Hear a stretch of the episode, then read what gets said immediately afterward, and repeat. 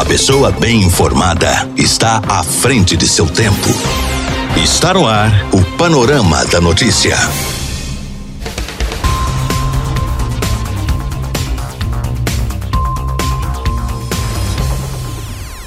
Olá, boa tarde. Hoje é terça-feira, dia dois de dezembro de dois mil e vinte.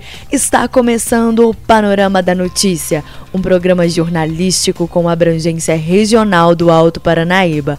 Eu sou Ítalo Ferreira e te faço companhia até o meio-dia e meia aqui na Rádio Paranaíba. Fique ligado e muito bem informado. O nosso compromisso é com a informação séria e imparcial. É o jornalismo da Paranaíba F M, disponibilizando seu espaço a serviço da comunidade neste país chamado Brasil. Mais um dia está começando, é mais uma oportunidade de sermos ainda mais felizes. Você está na Rádio Paranaíba, a rádio que é a sua voz. Tenha uma boa tarde e confira agora os principais destaques do Panorama da Notícia. Nesta edição do Panorama da Notícia, você vai saber que sindicato denuncia que cerca de duas mil empresas clandestinas de segurança atuam em Minas. Depois dos Estados Unidos, fabricantes pedem uso emergencial de vacinas na Europa. Concurso Estadual do Queijo Minas Artesanal escolhe os melhores do ano. Rio Paranaíba terá participantes. Padre Nilson Fernandes deixa a paróquia de Rio Paranaíba após transferência para Patos de Minas. Tudo isso e muito mais aqui no Panorama da Notícia. A sua voz está no ar em noventa e nove vírgula cinco. Rádio Paranaíba. Minas Gerais é destaque na Rádio Paranaíba.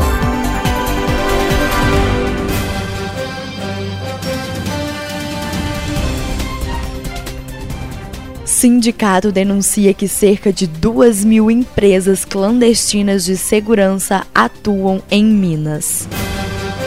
Sindicato das Empresas de Segurança e Vigilância Particular de Minas Gerais denuncia que mais de duas mil firmas clandestinas atuam no estado. Apenas trinta e seis mil profissionais podem exercer a profissão. A falta de treinamento adequado a quem se inscreve nos locais onde praticam a atividade irregular pode causar transtornos irreparáveis a todos os envolvidos.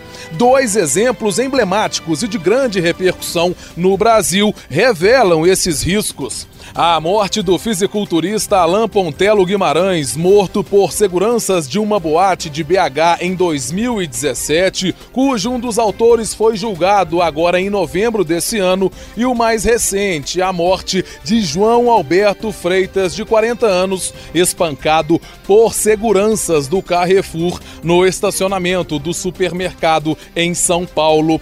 Lembrando que ambas as empresas estavam devidamente credenciadas. Quem detalha o problema da clandestinidade é o diretor do Sindesp Minas, Everton Silva. É, não só no nosso estado, mas em todo o Brasil, a segurança clandestina é um problema enorme, tá? Fora os riscos que se corre de, em caso de algum tipo de ocorrência fora da normalidade, porque você está descumprindo a legislação. Então, ou seja, incorre-se em riscos de multas, de empresas serem fechadas, é, de profissionais desqualificados.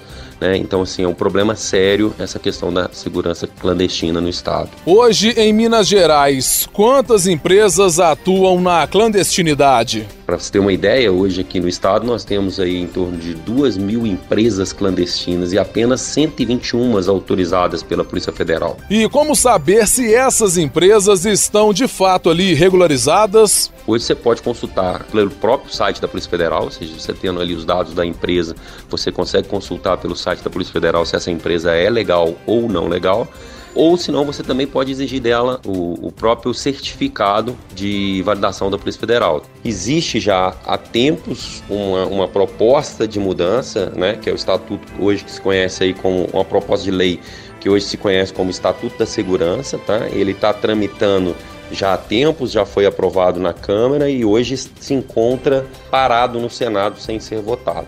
Tá? O que, que ele traz de vantagem? ele criminaliza essa atividade de vigilância clandestina, ou seja, de empresas não autorizadas. Hoje, a certeza da impunidade ou a punição muito branda para essas empresas que praticam atividade de segurança clandestina é muito baixa, então é branda. Então, como é branda, o risco que se corre é pequeno e aí você acaba dando liberdade para aventureiros trabalharem nesse ramo de atividade. Ouvimos o diretor do Sindicato das Empresas de Segurança e Vigilância Particular de Minas Gerais, Everton Silva. Repórter Clever Ribeiro. Depois dos Estados Unidos, fabricantes pedem uso emergencial de vacinas na Europa. A Agência Europeia de Medicamentos anunciou nesta terça-feira que realizará uma reunião extraordinária até vinte e nove de dezembro para dar, ou não, sinal verde à comercialização da vacina contra a covid dezenove, desenvolvida pela alemã BioNTech e a gigante americana Pfizer. O órgão regulador informou que, se os dados apresentados forem suficientemente fortes para verificar a qualidade, a segurança e a eficácia da vacina, a agência concluirá sua avaliação nesta reunião extraordinária. Os dois laboratórios anunciaram nesta terça-feira, se a agência reguladora decidir que as vantagens da vacina superam seus riscos na proteção contra a covid dezenove, autorizando a comercialização, a Europa teria acesso à vacina antes do final de dois mil e vinte. O laboratório americano e seu parceiro alemão já entrou com um pedido semelhante nos Estados Unidos em vinte de novembro, dois dias depois de anunciar que sua vacina seria noventa e cinco por cento eficaz. A concorrente Moderna entrou com o mesmo pedido na Europa e nos Estados Unidos nesta segunda-feira. E enquanto a França apresentou sua estratégia nacional de vacinação em cinco etapas nesta segunda-feira, na China, a campanha de vacinação em grande escala avança há meses e já soma um milhão de pessoas vacinadas. As vacinas administradas ainda estão em fase de testes e não foram licenciadas, mas o governo autorizou o uso emergencial desde julho para pessoas consideradas essenciais, como diplomatas, profissionais que precisam viajar a trabalho e diretores de escolas. Em resposta aos danos causados pela pandemia, a ONU anunciou nesta terça-feira um pedido recorde de ajuda humanitária de trinta e cinco bilhões de dólares para dois mil e vinte e um. O montante ajudaria centenas de milhões de pessoas que a pandemia lançou na pobreza, agravando principalmente o problema de fome no mundo. De acordo com a ONU, o número de pessoas que necessitam de ajuda humanitária pode alcançar um novo recorde de duzentos e trinta e cinco milhões, um aumento de quarenta por cento em apenas um ano. Concurso Estadual do Queijo Minas Artesanal escolhe os melhores do ano. Rio Paranaíba terá participantes. Um time de especialistas formados por vinte e cinco jurados escolheu nesta quarta-feira, dia vinte e cinco de novembro, em Belo Horizonte, qual é o melhor queijo Minas artesanal do estado. A eleição fez parte do concurso estadual promovido pela Emater Minas Gerais para celebrar os trezentos anos de Minas Gerais.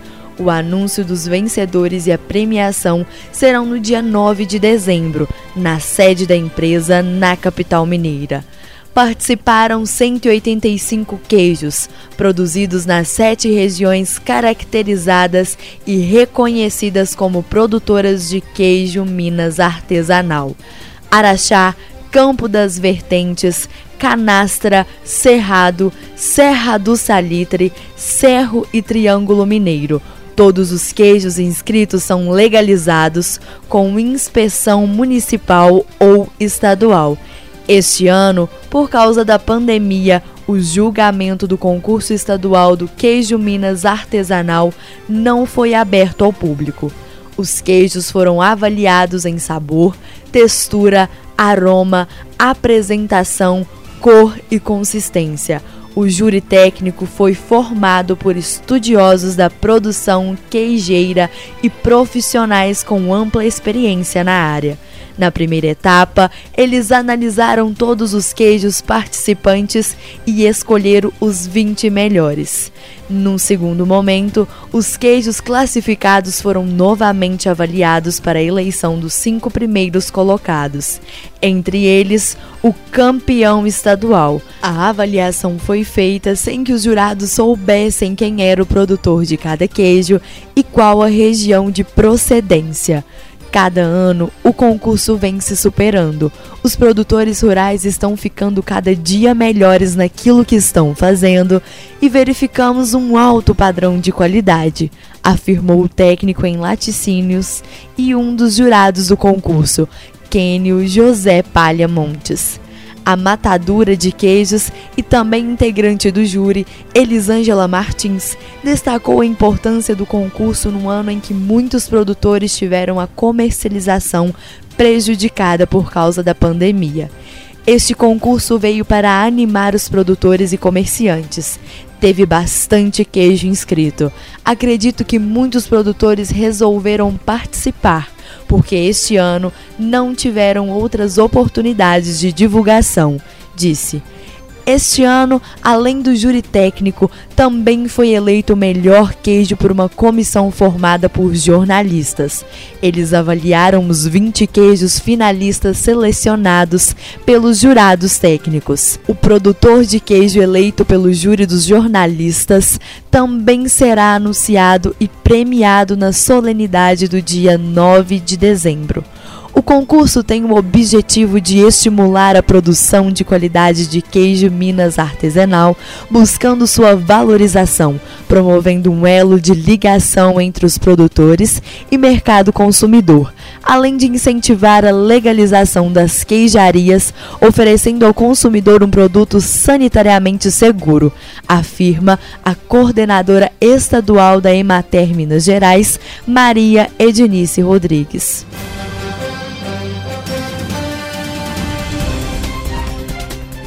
Deputado pede que P G R investigue Moro por corrupção após contratação por consultoria. O deputado Paulo Teixeira, do P T de São Paulo, pediu ao Ministério Público Federal para investigar a possibilidade de crime de corrupção na contratação do ex-juiz da Lava Jato e ex-ministro da Justiça, Sérgio Moro, pela empresa norte-americana de consultoria Alvarez e Marçal. E, segundo ele, a lógica da própria Lava Jato justificaria a investigação, já que a Alvarez e Marçal é responsável por administrar a recuperação da Odebrecht e Moro, na condição de juiz, autorizou os acordos de leniência e delações premiadas que beneficiaram a empresa, seus sócios e também executivos. De Brasília, Gabriela Speziale. Sete Câmara espera que o Galo zele todas as dívidas na FIFA no próximo ano. Tiago, boa noite aos ouvintes da Itatiaia, em especial ao torcida atleticana. É isso mesmo, ontem houve a votação do orçamento né, para dois mil e vinte e um e foi uma reunião que transcorreu tranquila. Nosso diretor financeiro, Paulo Brás, fez uma exposição a respeito de todas as receitas que o clube irá receber no ano que vem. Além das receitas normais, nós ainda teremos um incremento da, de valores que seriam recebidos esse ano, mas que, em decorrência da pandemia, foram postergados para dois mil e vinte e um, como, por exemplo, os valores relativos aos direitos de televisão, É, em torno de cinquenta milhões de reais, que só serão pagos ah, ao final do Campeonato Brasileiro. Nós temos muito, muita esperança de que no ano que vem o Atlético tenha condições de quitar também todo o seu endividamento junto à FIFA. É ainda um valor elevado, mas nós temos aí a esperança de que dias melhores venham né, para todos nós, e com a volta de público, a regularização do mercado, né, para que a gente possa também estar tá fazendo bons negócios, fazendo boas vendas assim também boas contratações e que a máquina volte a girar normalmente. Então, em resumo, foi isso que aconteceu na reunião de ontem. Foi a última reunião ordinária que eu participei como presidente. Nós temos ainda a eleição no dia onze, vai ser por aclamação. Vamos aproveitar o mês de dezembro também para estar tá fazendo uma transição tranquila com a nova diretoria. A ideia é de dar continuidade a todo esse trabalho que nós desenvolvemos durante esses três anos. Sentimento de missão cumprida. É, nós estamos entregando um Atlético absoluto, com absoluta certeza muito melhor do que aquele que nós recebemos. Em dois mil e dezessete, quando eu cheguei, nós tínhamos aí quatro meses de salário atrasado, um elenco velho. Nós tivemos que dispensar jogadores que ganhavam fortunas e não entregavam absolutamente nada. E tivemos que fazer um primeiro ano com muita dificuldade, basicamente com jogadores emprestados, e voltamos para a Libertadores. Né? Tivemos uma dificuldade grande no ano passado, mas é, implementamos vários mecanismos de controle, trouxemos auditorias, pessoas é, gabaritadas, profissionais realmente preparados e, claro, contando com a ajuda das pessoas do Rubens, do Ricardo, do Renato, do Rafael, que acreditaram no nosso projeto. É, eles absolutamente é, não iriam É, entrar de cabeça nisso, deixar digital deles, se entendessem que a nossa diretoria é, não fosse séria e que pudesse de fato fazer o que fez. Eu tive que tomar muitas medidas impopulares e, é claro, isso causou alguns desconfortos, mas sempre pensando em primeiro lugar na defesa dos interesses do Atlético. Eu nunca me preocupei em preservar a minha imagem para isso. Acho que é isso. Feliz porque entregando, estamos entregando um clube, como eu disse, muito melhor e preparado, com os alicerces todos lançados para dar grandes saltos, né, para alçar voos ainda maiores, buscando título, buscando vitórias. Vem aí o estádio, nós tivemos também muitas é, dificuldades e obstáculos para colocar a obra efetivamente em andamento, e isso foi feito. Então, foram muitos os, os feitos durante esses três anos. Tivemos acertos, tivemos erros, mas é, essa diretoria, principalmente eu e o Lázaro, nos dedicamos de corpo e alma. Fazemos uma dupla, na minha opinião, muito boa, entrosada, leal e, sobretudo, colocou o amor ao Clube Atlético Mineiro em primeiro lugar. Padre Nilson Fernandes deixa a paróquia de Rio Paranaíba após transferência para Patos de Minas. A Diocese de Patos de Minas anunciou nesta terça-feira, primeiro de dezembro, a transferência de diversos padres, e entre eles está o vigário paroquial de Rio Paranaíba, Padre Nilson José André Fernandes. O sacerdote voltará para Patos de Minas e também será vigário na paróquia São Benedito. Padre Maurino Pinheiro Mota continuará como pároco de Rio Paranaíba. Padre Nilson foi nomeado como vigário paroquial de Rio Paranaíba através da provisão zero trinta e quatro barra dois mil e dezoito e foi o primeiro vigário do município. Ele, que é filho de Rio Paranaíba, foi bem recebido por todos os paroquianos e desempenhou um excelente trabalho à frente da comunidade paroquial.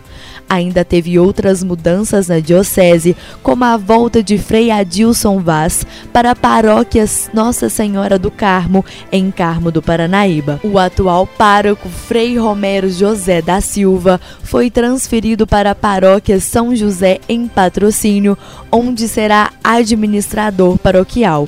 O atual pároco de Lagoa Formosa, Padre Lucimar José da Silva, foi transferido para a paróquia Nossa Senhora Abadia, em Matutina, onde Padre Fabiano Siribelli, que estava à frente da paróquia, assumirá a reitoria do Seminário Maior Monsenhor José Tolentino de Araújo, em Patrocínio.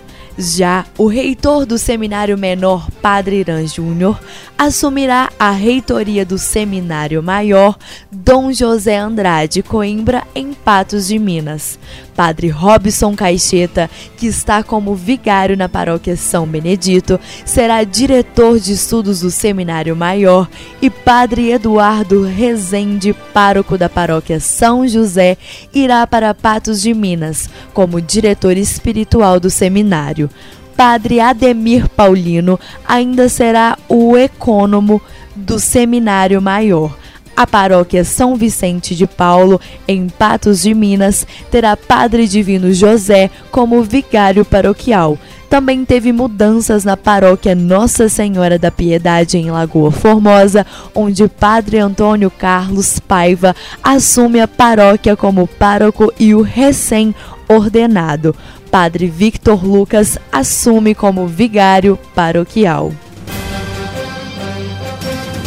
Plano prevê vacinação contra covid dezenove em março, priorizando idosos e profissionais da saúde. Depois do secretário de Vigilância em Saúde do Ministério da Saúde, Arnaldo Medeiros, dizer hoje que o governo federal só vai apresentar o Plano Nacional de Vacinação contra a covid dezenove depois que a Anvisa, a Agência Nacional de Vigilância Sanitária, autorizar o registro de pelo menos um imunizante, ocorreu na tarde desta terça-feira uma reunião com um comitê de especialistas que foi comandada pela pasta. A proposta apresentada pelo Ministério da Saúde durante o encontro é de que serão vacinados primeiro no país idosos com mais de setenta e cinco anos, profissionais de saúde e também a população indígena. Na segunda fase, serão vacinados todos os brasileiros com mais de sessenta anos, que serão escalonados dos mais velhos para os mais jovens. Já na terceira fase da campanha, vão receber a vacina todas as pessoas com mais de dezoito anos que tenham comorbidades. E por fim, na quarta fase da campanha, receberão a proteção trabalhadores de áreas consideradas essenciais, como professores, profissionais de segurança e salvamento, funcionários do sistema prisional, além da população carcerária. O Ministério da Saúde estima imunizar nas quatro fases aproximadamente cinquenta e um milhões de brasileiros, e a expectativa é de começar a vacinação contra o coronavírus em março de dois mil e vinte e um e finalizar a campanha de vacinação apenas em dezembro. Vale ressaltar que não existe a previsão de vacinar toda a população brasileira no ano que vem. O secretário de Vigilância em Saúde fala da estratégia. Para que a população saiba exatamente como se vacinar, onde se vacinar, quem deve se vacinar. Então, fazer uma comunicação efetiva nesse sentido. Sem citar nomes de laboratórios, o secretário do Ministério da Saúde sinalizou que a vacina da Pfizer, que tem eficácia de noventa e cinco por cento, mas precisa ser armazenada em temperatura de menos setenta graus Celsius, não tem perfil adequado para a aplicação aqui no Brasil. O mesmo vale para a vacina Moderna, que tem eficácia de noventa e quatro por cento contra o coronavírus e é guardada a menos vinte graus. O secretário Arnaldo Medeiros deixou claro que a vacina escolhida pelo governo brasileiro precisa ser termoestável. Que ela confira proteção contra doença grave e moderada, que ela tenha elevada eficácia, que ela tenha segurança, que ela seja capaz de fazer uma indução da memória imunológica, que ela tenha possibilidade de uso em diversas faixas etárias e em grupos populacionais, que idealmente ela seja feita de dose única, embora muitas vezes isso não, talvez não seja possível, seja possível de mais de uma dose, mas que ela seja fundamentalmente termoestável por longos períodos em temperaturas de dois a oito graus. E o ministro do Supremo Tribunal Federal, Ricardo Lewandowski, marcou para o dia onze de dezembro, sexta-feira da próxima semana, o início do julgamento no plenário virtual da Corte de duas ações que tratam da obrigatoriedade de vacinação contra a covid dezenove. O julgamento vai durar uma semana e termina, portanto, no dia dezoito de dezembro. De Brasília, Gabriela Speziale. Paranaíba F M noventa e nove ponto com ponto b r. A sua voz.